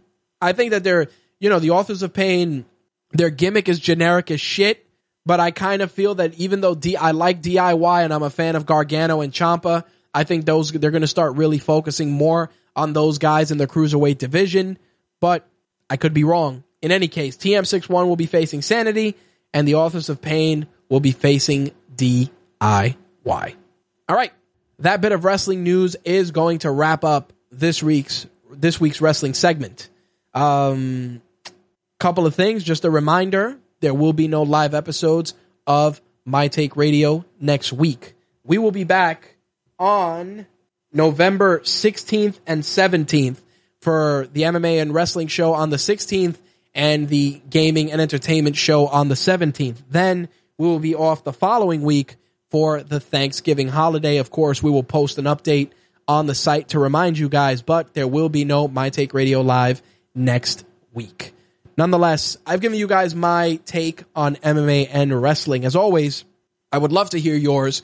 Feel free to hit us up on social media on Twitter. You can find us at My Take Radio or at Rage underscore Works. If you're on Facebook, please join our Rageworks Facebook group. Interact with myself, Slick, Quark, and the rest of the Rageworks crew, as well as our viewers, readers, and listeners to talk MMA, wrestling, tech, gaming, pop culture, all kinds of stuff. Stop by, come for the rants, stay for the laughs. And as always, if you want to become a fan, join us, facebook.com forward slash official rage works. You can also find Rageworks on Instagram, Snapchat, Pinterest, and Google Plus as well. As always, feel free to check rageworks.net. You can find social media links there. And of course, the links will also be in our show notes for this episode. Last but not least, keep it locked to rageworks.net this week for two episodes of My Take Radio plus a brand new episode of the regular season sportscast. And of course, call me when it's over with Josie's boy.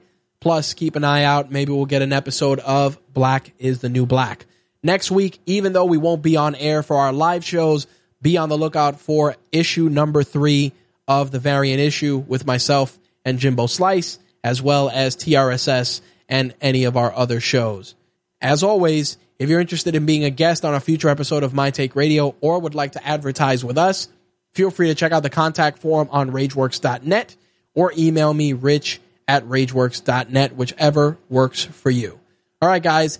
Thank you for checking out the MMA and wrestling edition of My Take Radio. Join us later today, now that it is Thursday, for the gaming and entertainment edition, 11:30 p.m. Eastern, 8:30 p.m. Pacific, mtrlive.com. All right, guys, thanks for tuning in. Peace. I'm rich. That's all, folks.